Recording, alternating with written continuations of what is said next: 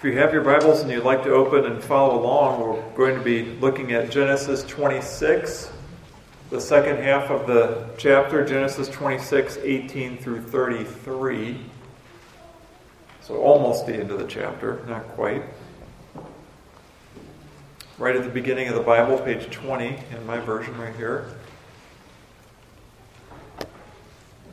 This is part of our sermon series through the book of Genesis. We're over a year through, and we're just over halfway, so it looks like probably another year or so through, through the book of Genesis.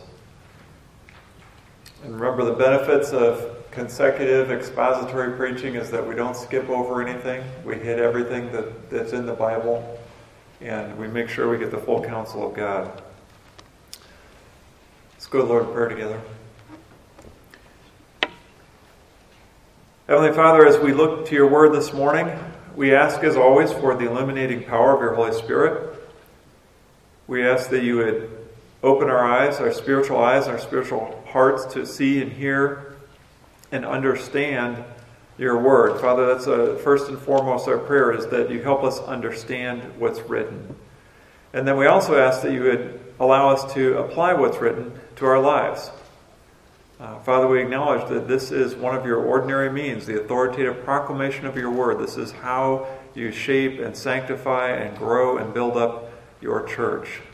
So, Father, we give thanks and we petition you to give us understanding from your word this morning. In Jesus' name, amen. Steve had been looking forward to this day for a long time.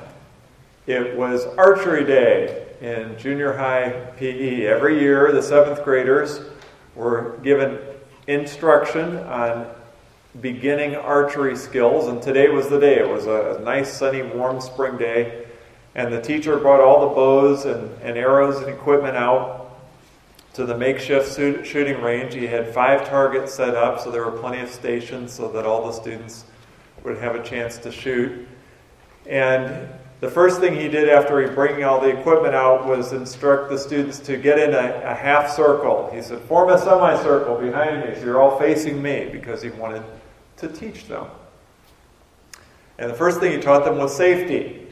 He said, At no time shall you go down range unless I've given the signal. He said, When you hear the whistle, stop shooting, put your bow on the ground, and after I've inspected the area and make sure it's safe, I will say, All clear, you may go down range and retrieve your arrows.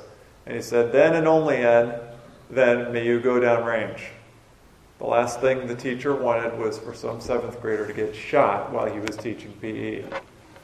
So after the safety instruction, he went to the bow and arrow and he picked up the bow and he said, I want to show you how to hold the bow. And he said, This is how you hold it. And he held it out in front of him, and he said, just like this, not like this, and not like this. He said, if you hold it like this, that when you release the string, it can, can rub up against your arm and cause an injury. He said, you hold it like this. He said, does everybody see it? He went around the semicircle and he showed everybody, and all the students said, yeah, I see it. So okay, and he gave them some more instruction, and then he said, it's your turn. Everybody pick up a bow. So everybody picked up a bow. Hold it out in front of you like you're going to shoot. Hold it straight out in front of you. So everybody did that. And one by one he went around and he said, okay, not bad, not bad, okay. And then he made an adjustment here, and the next student he turned, okay, all right. And then he came to Steve and he said, Steve, that's perfect. And he said, hold that right there. And he said, everybody else, everybody around, look around, gather around Steve. He said, do you see how Steve's holding the bow right now? Yes. That's how you do it. Right like that. Okay, thanks, Steve. And then he went on to the next person. And Steve was beaming. He was thrilled that it was archery day. He was even more thrilled that the teacher had called attention to him and pointed him out as a positive example. Why did the teacher do that? Why did the teacher have them form a semicircle? Why did he show them how to hold the bow? Why did he have them do it? Why did he have them gather around Steve? And, and look and see how to hold the bow? And the answer is because sometimes there's just no substitute for being shown how to do something. The instructor could have talked about it all day. He could have handed them out a, a sheet with instructions on how to hold the bow, but there's no substitute for actually seeing someone do it and being shown the right way. As we look at Genesis 26 this morning, God is going to show us Isaac. Everybody gather around. Do you see how Isaac's doing it? That's how you do it. Okay, thanks, Isaac. You can step back now. God, in His wisdom, of course, has revealed Himself in His Word. He's revealed Himself most fully in the person of Jesus Christ. But God also knows that His Word is perfect, Jesus is perfect, and He knows if that's, if that's what we had were, were Jesus and His Word as finite human beings who aren't perfect, there might be a temptation for us every once in a while to say, yeah, well, we're not Jesus, so don't expect too many great things from me. In addition to the perfect example of Jesus and His Word, every once in a while, God throws out a person like you and me with flesh and blood that shows us how to do something. And that's what we've got here this morning. Isaac is a living example of an imperfect human like you and me that shows us practical faith-based living and it'll show us we'll show we'll see this in a couple different, area, different areas how to live peaceably with, with your neighbors and even your enemies how to love god and love neighbor and also how that when we engage in practical faith based living, that serves as light that others can see and give glory to God. So let's take a look at this passage in chapter 26, starting at verse 18. We're picking up right where we left off. And remember, we just started the paragraph at 17. So we're going to start at 18. And Isaac dug again the wells of water that had been dug in the days of Abraham his father, which the Philistines had stopped after the death of Abraham. And he gave them the names that his father had given them. But when Isaac's servant dug in the valley and found there a well of spring water, the herdsmen of Gerar quarreled with Isaac's herdsmen, saying, The water is ours. So he called the name of the well Esek, because they contended with him. Then they dug another well, and they quarreled over that also. So he called its name Sitnah. And he moved from there and dug another well, and they did not quarrel over it. So he called its name Rehoboth, saying, For now the Lord has made room for us, and we shall be fruitful in the land. From there he went up to Beersheba, and the Lord appeared to him the same night and said, I am the God of Abraham, your father. Fear not, for I am with you and will bless you and multiply your offspring for my servant Abraham's sake. So he built an altar there and called upon the name of the Lord and pitched his tent there. And there Isaac's servants dug a well. When Abimelech went to, hear, went to him from Gerar with Ahuzath, his advisor, and Phicol, the commander of his army, Isaac said to them, Why have you come to me, seeing that you hate me and have sent me away from you? They said, We see plainly that the Lord has been with you. So we said, Let there be a sworn pact between us, between you and us, and let us make a covenant with you, that you will do us no harm, just as we have not touched you, and have done to you nothing but good, and have sent you away in peace. You are now the blessed of the Lord. So he made them a feast, and they ate and drank. In the morning they rose early and exchanged oaths, and Isaac sent them on their way, and they departed from him in peace. That same day, Isaac's servants came and told him about the well they had dug and said to him, We have found water. He called it Sheba. Therefore, the name of the city is Beer Sheba to this day. When Esau was 40, oh, and we're going to stop right there, the end of 33. Hold off on Esau. The name of the city is Beer Sheba to this day. We're going to call this first section Well, Well, Well, because that's everything that's going on. There's a well, then there's another well, and then there's another well after that. And it starts with this instruction about how Isaac had moved away from the city of Gerar. Remember, he moved away from Gerar, the city proper, which was the capital, and he moved out away from there into the valley. Now we find him digging up the wells that had been stopped by the Philistines. These were the wells that Abraham had dug. These were the wells of his father. And in verse 18, we have that overview type of verse that says uh, he's digging up these wells and he's naming them the same as his father. So that's the broad kind of overview uh, title of what's going on in this section. And then after that, then we have the specific examples all the way to the end of, of individual wells. It says the Philistines had stopped them up because they didn't want Isaac to dwell in the land. They, the Philistines had stopped them up after Abraham. Well, this is a pretty good strategy. First of all, it's a time of famine, so there's, there's a shortage of, of food and potentially water. And second of all, if Isaac's household has all this livestock and many, many herds, if there isn't enough water, then there isn't enough water for the animals, which means they're going to move on. So this is actually a pretty good strategy. Stop the water, maybe Isaac will just go away. Verse 19 and 20.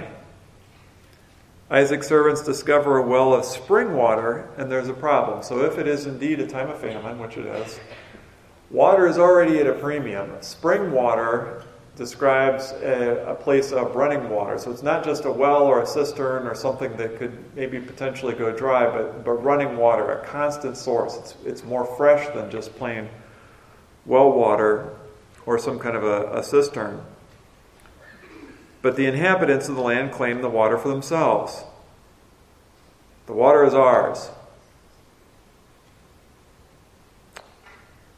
Isaac responds. Now, what should his response be at this point? Well, let's take a look. This is, first of all, if on the plain reading it seems very obvious, his servants did the work, right?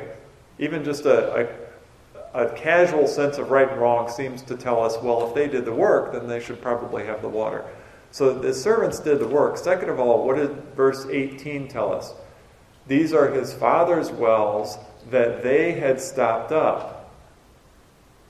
Abraham's wells. Who is now the, the covenant head of the household? Isaac. Isaac inherited everything. So whose wells are they? They're Isaac's. So they were originally dug by his father. They were stopped up by the Philistines. They belonged to him. Isaac had, uh, God had promised Isaac and Abraham and all their offspring the land that is around it. Let's not forget about that. This is the promised land that they're in. So this is going to be, at some point, Isaac's and his offspring. So he had good reason to stand his ground and fight for these wells. But what is his response? His response is to move on. He names the well Esek, which means contention, and then he just walks away. Verse 21, same thing happens again. They go to another well, they dig it, they redig it, and it's contended by the herdsman of Gerar, and the, he names it Sitnah, which means enmity, and then they move on, walk away. It happens a third time. Verse 22, they dug another well. This time, they're left alone. This time it's not contended. So Isaac names the well Rehoboth, which means broad places or room, and then he acknowledges that it's God's the one that has given them this place. God's the one that has allowed them to have this well uncontested. And then he makes a, a statement of faith. We shall be fruitful in the land. Talking about in the future. He believes God. He believes God's going to provide. This is good to see. This is good to see Isaac. If you remember from last week, we had the fail by Isaac when he tried to pass his wife off as his sister. So, after something catastrophic like that, where he doesn't trust God and he tries to act on his own strength, it's good to see Isaac back on track. It's good to see him walking by faith. This is textbook walking by faith. This is textbook faith based practical living living peaceably with his neighbors, trusting God, not trying to take matters into his own hand, not rallying his men in order to defend the walls, but trusting God, even in the face of the promises that this land was to be his. He does not contend the wells and lets God take care of it. Some good, practical, faith based living. Well, after that, God appears to Isaac. Isaac goes up to Beersheba, which is approximately 19 miles to the northeast, not that far. Beersheba, or, or Beersheba, however you want to pronounce it in the Hebrew, it's a little bit more nuanced, Beersheba. It should sound familiar. This is from chapter 21. This is where, I, this is where Isaac's father, Abraham, made an oath with the then king of the Philistines, also named Abimelech, and he named the well Beersheba then, which means well of the oath. Let's just tuck that away for right now. That this is the same place that Abraham made his oath with the king of the Philistines. So that's where they are. They're in Beersheba. Verse 24 God appears to Isaac again. He identifies himself as I am, the great title of God, his personal name. I am the God of Abraham, your father. This was to show the unbroken chain of, of covenantal blessing from one generation to the, to the next. Abraham, and now I'm with Isaac, and now I'm going to be with Jacob after this. This is to show the, the continuity. And then the familiar covenantal promises are repeated I am with you, I will bless you, I will multiply your offspring. There's that I am with you promise, the promised presence of God. We call that the Emmanuel principle. I am with you. And we remember why that's so important. Because in contrast, we think of the alternative. If God is not with us, then God is against us. Which would we rather have? Would we rather have God with us and for us, or would we rather have God against us? We'd rather have God with us. That's why that covenantal blessing is so confidence inspiring to the listeners. Verse 25, Isaac's response is to worship. That's what call upon the name of the Lord means. He pitched his tent there, which is another reminder that even though this is the promised land, even though God said, I am giving you this land, you shall dwell there, it's not his yet. He's living in a tent. He doesn't have a permanent dwelling place in the promised land. Apart from that burial plot, he doesn't own one square inch of it. It's just that that burial cave. And then at the end it says, and there Isaac's servants dug a well. Hmm. So Isaac's servants, they're at Beersheba and they're digging a well. We'll tuck that away. Verse 26 Encounter with Abimelech. Abimelech went down to Isaac from Gerar along with an advisor and the commander of his army, whose name also happens to be Phicol. So at this point, some of us might be saying, oh, wait a minute, hold on a second. I've heard this before. Abimelech, king of the Philistines, Phicol, command of the army. This is the same thing. And it has prompted critical scholars to say, well, this is just a repeat of material that we've seen earlier in Genesis. This can't be trusted. It's just writers making things up and inserting different names. Well, before we rush to that conclusion, let's take a closer look. Is this the exact same event that we saw in chapter 21, or is it something different?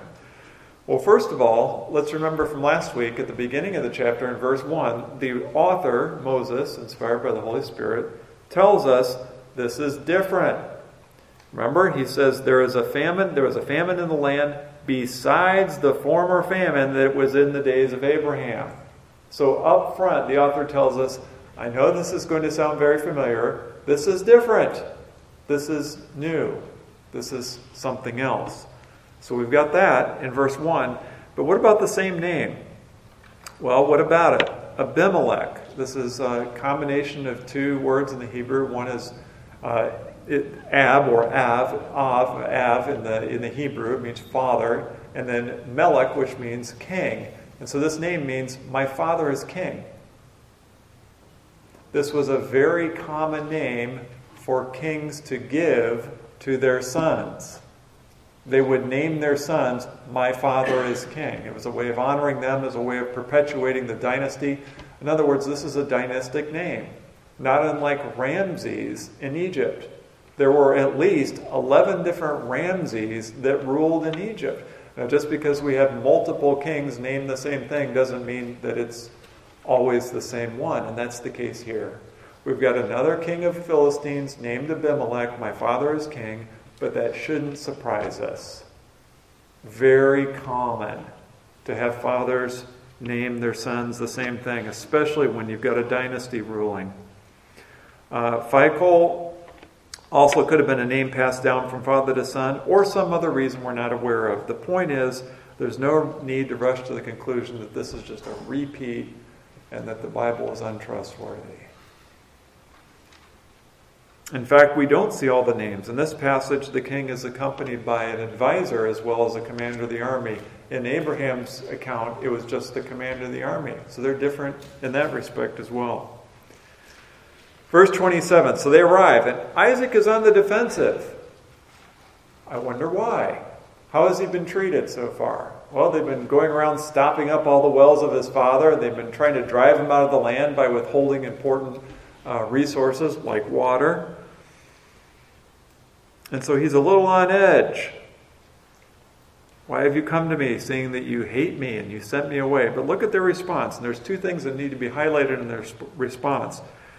The first is this We see plainly that the Lord has been with you. These are pagan kings and, their, and his advisor and his commander of his army. They're not followers of Yahweh God, yet they use that, that name, Yahweh. That's what Lord in all caps means the personal name of God.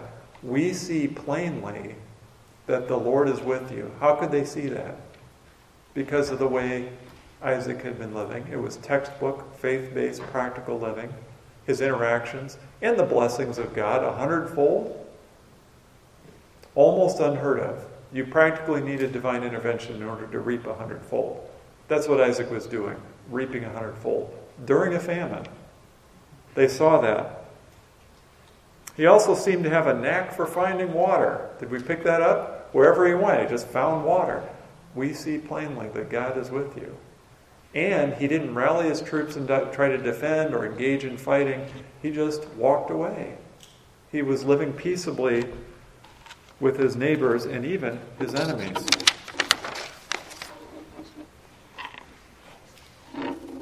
They're coming to Isaac seeking a non aggression pact. He's already practicing a non aggression pact.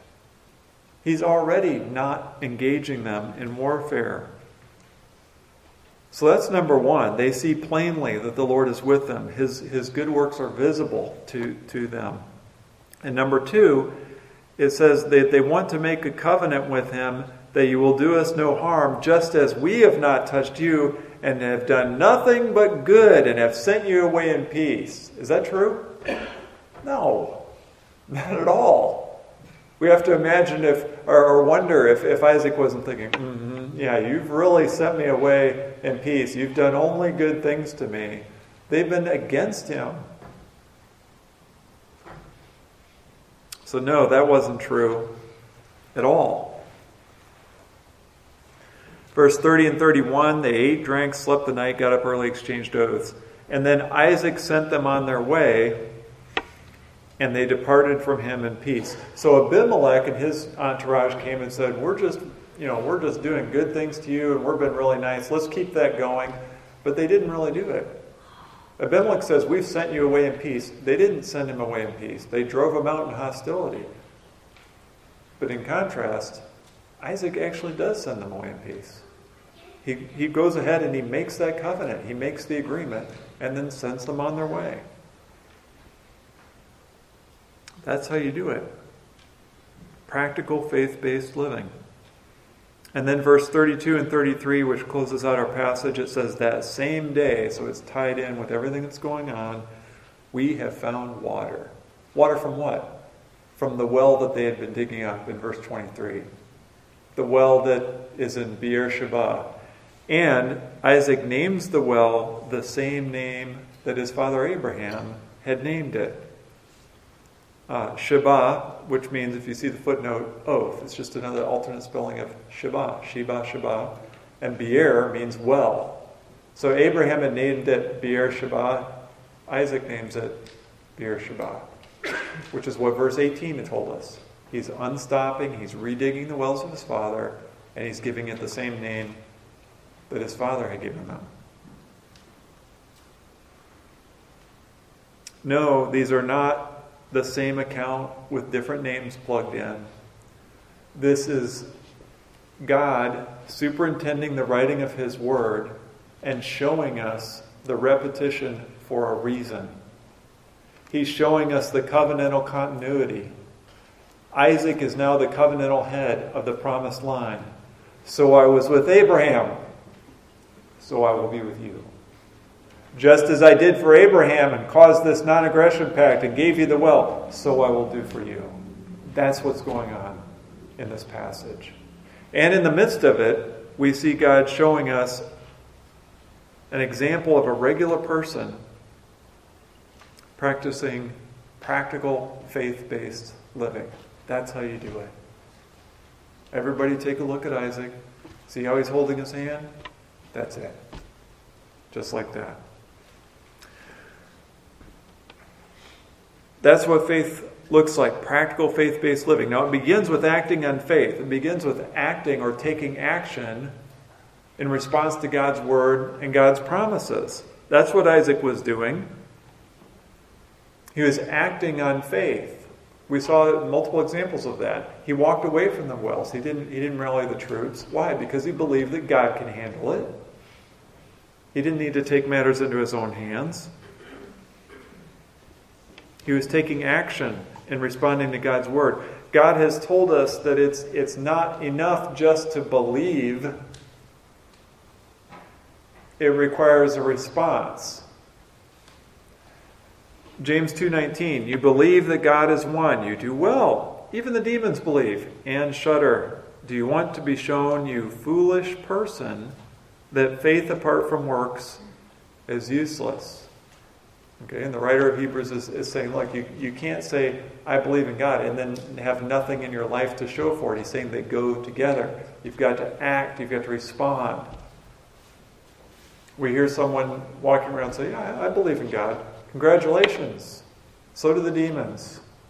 You're, you're riding the same bus as the demons. You're going, in the, you're going in the same direction. It needs, you need more than just believing that God exists. We need a response to that. The question is, what kind of action have you taken in response to believing in God?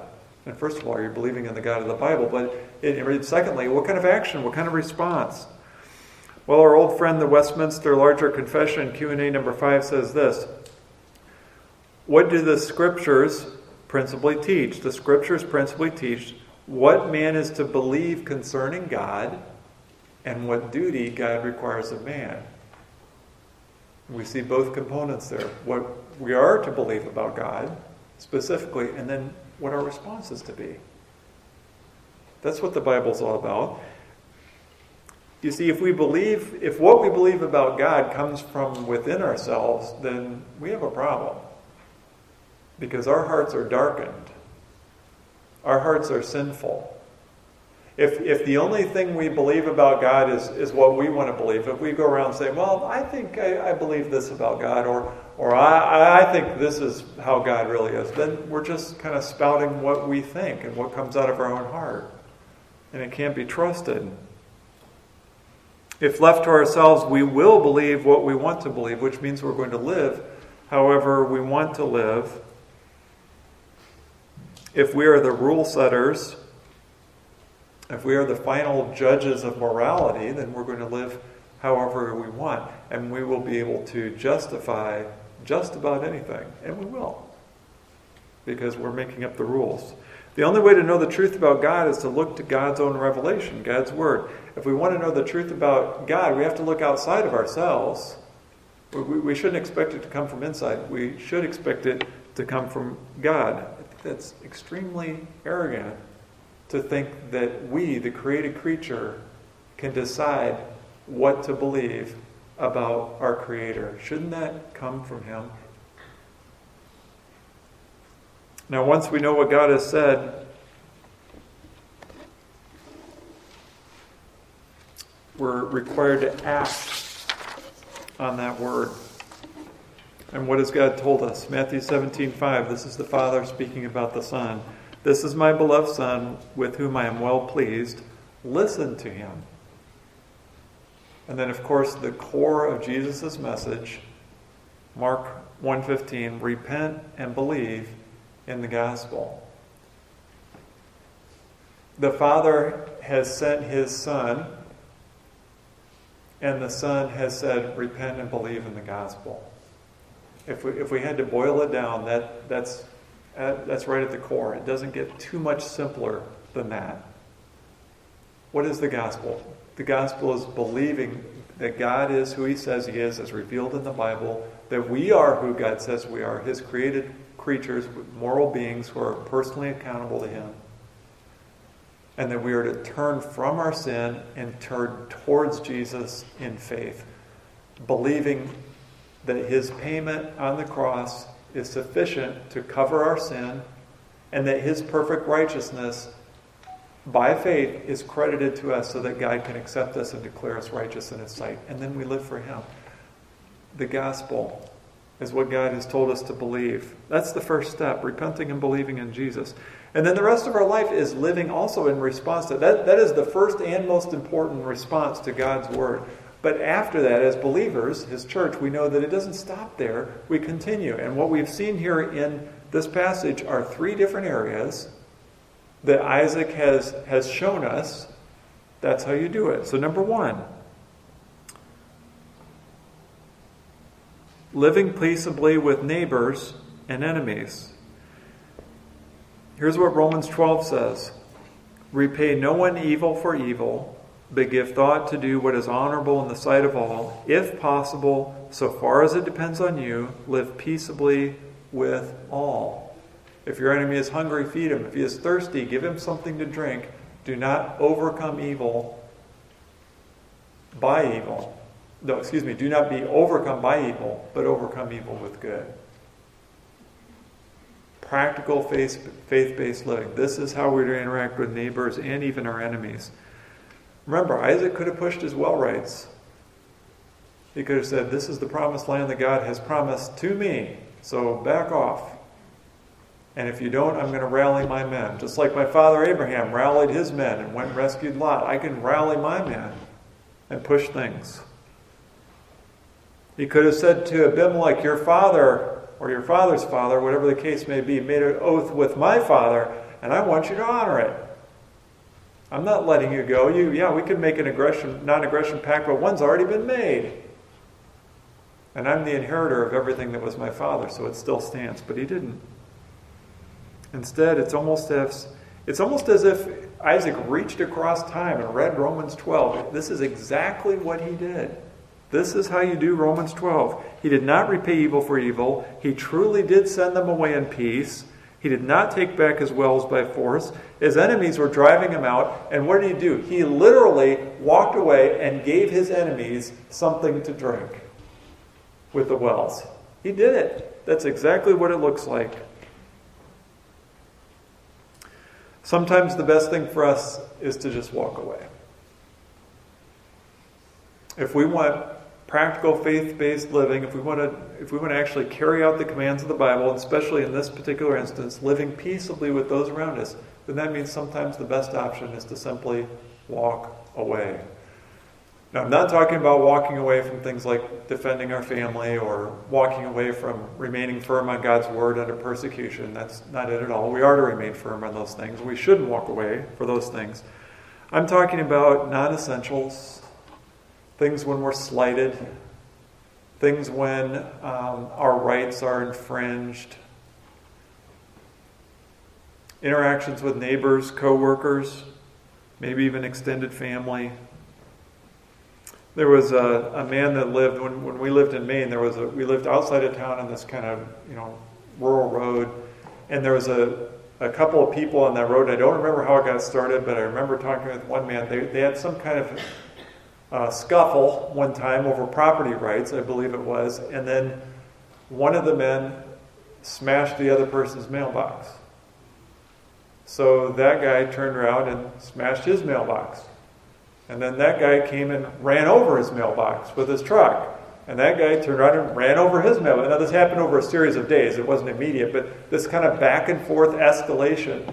And the last thing uh, I remember, one of the men was secretly pouring rebar and concrete several feet into the ground to reinforce his mailbox post and then putting wood around it so it looked like wood and was saying something like he's going to get a surprise next time he comes back to get my mailbox.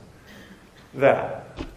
That. As, as followers of Jesus, we should have nothing to do with that. That kind of escalating back and forth, repaying someone evil for the evil done, done to us, that we should have nothing to do with that. Now, we live in a culture that is increasingly expecting people to stand up for their rights. We're encouraged to demand or, or take what we think deserve. Lawsuits are filed. Um, vigilante justice is pursued. We see news accounts of this all the time. All sorts of legal and illegal actions are taken and carried out because people have decided in their own hearts and minds that what they're doing, their, their response is justified based on the real or perceived injustice that has been done to them. And followers of Christ should have nothing to do with that. Most of the time, the best response is to simply walk away. And Isaac shows us how to do Romans 12. If possible, as far as it depends on you, live peaceably with those around us. Well, he also shows us how to love God and love others. Matthew 22, 36 through 39. Teacher, which is the great commandment of the law? And he said, You shall love the Lord your God with all your heart, with all your soul, with all your mind. This is the great and first commandment. And a second is like it, you shall love your neighbor as yourself. And of course, the Bible talks about this. All the both tables of the law are built upon this. Everything, all the law and the prophets basically come down to one of these two areas loving God, loving others. Isaac is living with peaceably with his neighbors, no doubt about that. And he's persevering in faith and worship of God. I hope we caught that as we as we move through here. He keeps moving, he keeps digging a new well. He doesn't get discouraged. He's believing in God's promises. You know, he could have after the, the end of the first well, or definitely after the second well, you know, maybe you could have take a hint. After either one of those times, he could have just said, well, I guess God doesn't want me to have this land anymore. I'll, I'll just go down to Egypt and live there. He could have just given up. But instead, he realized no, God promised this land, and despite these circumstances, I am A, going to live peaceably with these people, but B, I'm going to persevere in faith. I'm going to keep going until God opens the door and allows me to dwell here peaceably with water. I believe you, Lord. And then he praises God for it. For now the Lord has made room for us. It wasn't his hard work, the strength of his back, the sweat of his brow. It wasn't his servants. It wasn't his persevering. It wasn't him continuing to work hard on it. He doesn't take credit for it. He says, The Lord has done this. It's not me. And then that statement about future faith we shall be fruitful in the land. That's faith. And then uh, verse 23 Isaac builds an altar and worships the Lord, the one true God. He's doing both. He's loving God and loving his neighbor. That's how you do it. Persevering, believing the promises of God, and in the midst of it, this practical faith based living with his, with his neighbors and enemies. And he does it all in a way that is visible to those around him. And that's the last thing that, that we're shown in Isaac. This visible, these visible good works done in faith cause others to give glory to God. We saw that very clearly in, in their Abimelech's response. We see plainly that the Lord has been with you. Look at Matthew 5 14 through 16. It says, You are the light of the world. A city set on a hill cannot be hidden. Nor do people light a lamp and put it under a basket, but on a stand, and it gives light to all in the house. In the same way, let your light shine before others so that they may see your good works and give glory to your Father who is in heaven. Again, it's like Isaac reached across time and got a hold of Matthew chapter 5. He's doing exactly this. He's, he's acting in a way that others are able to see it and they give God the glory. This is incredible. From the lips of this pagan king, we see plainly that the Lord is with you. Hmm. Which causes us to ask the question can others see plainly in us the Lord Jesus Christ? Can others see plainly in us that, that He is with us and we are with Him? Is our light shining before others that they may see good works and give glory to God in heaven? It starts on the home front. It starts with how we manage our households, how we raise our children, how we spend our time and money. But a lot of those things aren't visible to a watching world because it's at home, right? A lot of those things don't remain very visible. The fruit of that is often visible to, to a watching world, but a lot of that isn't visible. What is one of the foremost ways that we can allow others to plainly see that God is with us and that we are with God? What is one of the foremost ways that we can allow our light to shine? And I would suggest that it is gathering in the assembled church and remaining a faithful member of his body. Gathering in the assembled church on the Lord's day and observing the Sabbath according to Scripture. That is one of the foremost ways that we can allow our light to shine before a watching world. There's no way to avoid that. When people see us and they recognize, oh, you go to church regularly. Oh, that's what you do on Sunday. Oh, you don't act like everybody else on the Sabbath. Oh, you're following God's word. I see that. It's visible. Because living peaceably with our neighbors can only shine so brightly that's a good thing. We are commanded to do that, but it can only shine so brightly. It cannot illuminate the lordship of Jesus like worship and faithful membership in the local church. And here's what I mean by that. Let's, let's take two persons, person A, person B. Person A lives peaceably with others. They're, they're doing the Isaac thing. They're, they're living peaceably with their, with their neighbors. They're getting along. They're likable, they're considered likable by outsiders, but they're not a faithful member of a local church. They treat the Sabbath like most unbelievers treat it. They, they attend service at a church, you know, once in a while, but often they don't. They find themselves too busy to get involved in that and to serve. And they want the freedom to come and go as they please and do what they want, so they do. They do. But otherwise, they're a model citizen. Person B lives peaceably with other people and is viewed by a likable person, by, by outsiders, very similar to person A. But person B is a faithful member of a local church, and they do observe the Sabbath according to Scripture.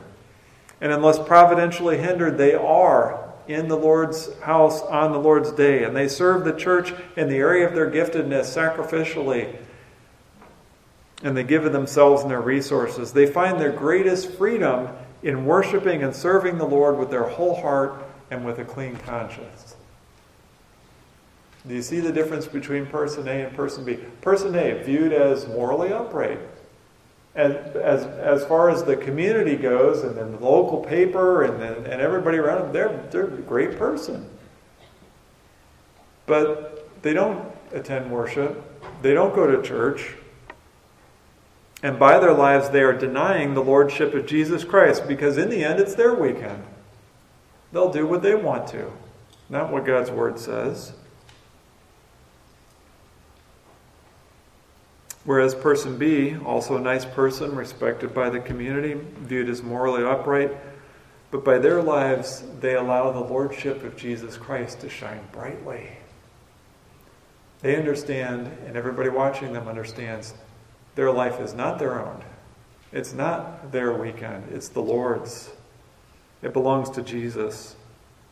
And their lives show a life of worship, sacrifice, and obedience to word. Here's the thing at any given time, the way we live our lives, we are either showing and shining and demonstrating the lordship of Jesus Christ over our lives, or we're living in a such a way that demonstrates the lack of lordship over our lives.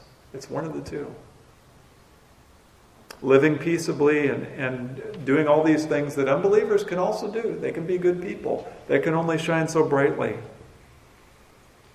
Isaac didn't just live peaceably with his neighbors and walk away from asserting his well rights. He also built an altar and he worshiped the one true God.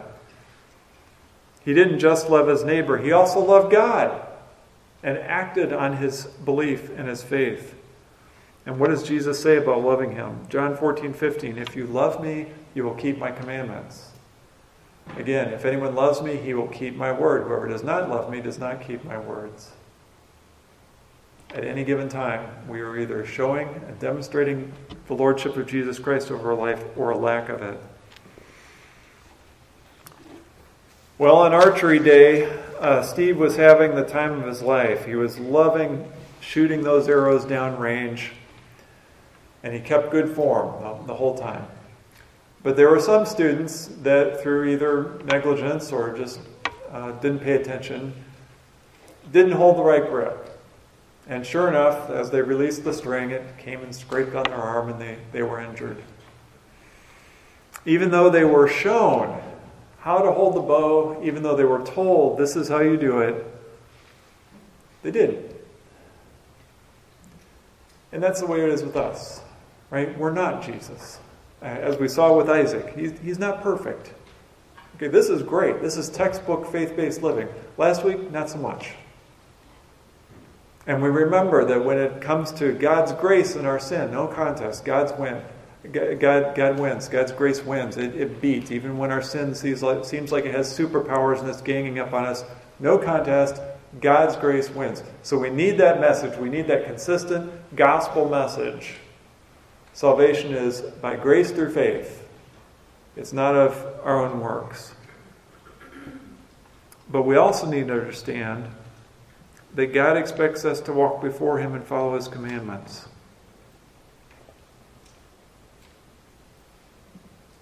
And because sometimes there's no substitute for being shown something, God throws in a few examples of imperfect people like Isaac, like you and me, but they're doing it.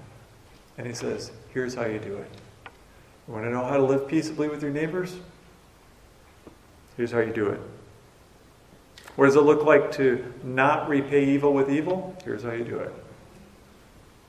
How do you love God and love others? How can you live in a way that lets your light shine others so that God gets the glory? Here's how you do it. Amen. Father, we thank you that you have given us your word. We thank you you've given us Jesus. And we thank you that within your word you've recorded for us real life examples of imperfect people that not only fail and have to lean on your grace, but also times when they get it right. Father, we know that through faith in Christ, you, those promises, those covenantal promises are ours. You are with us. And your grace is more powerful than our sin. And Father, we also thank you that you have shown us what it looks like to practice practical faith based living. Father, we ask for your Holy Spirit's power to live for you. In Jesus' name, amen.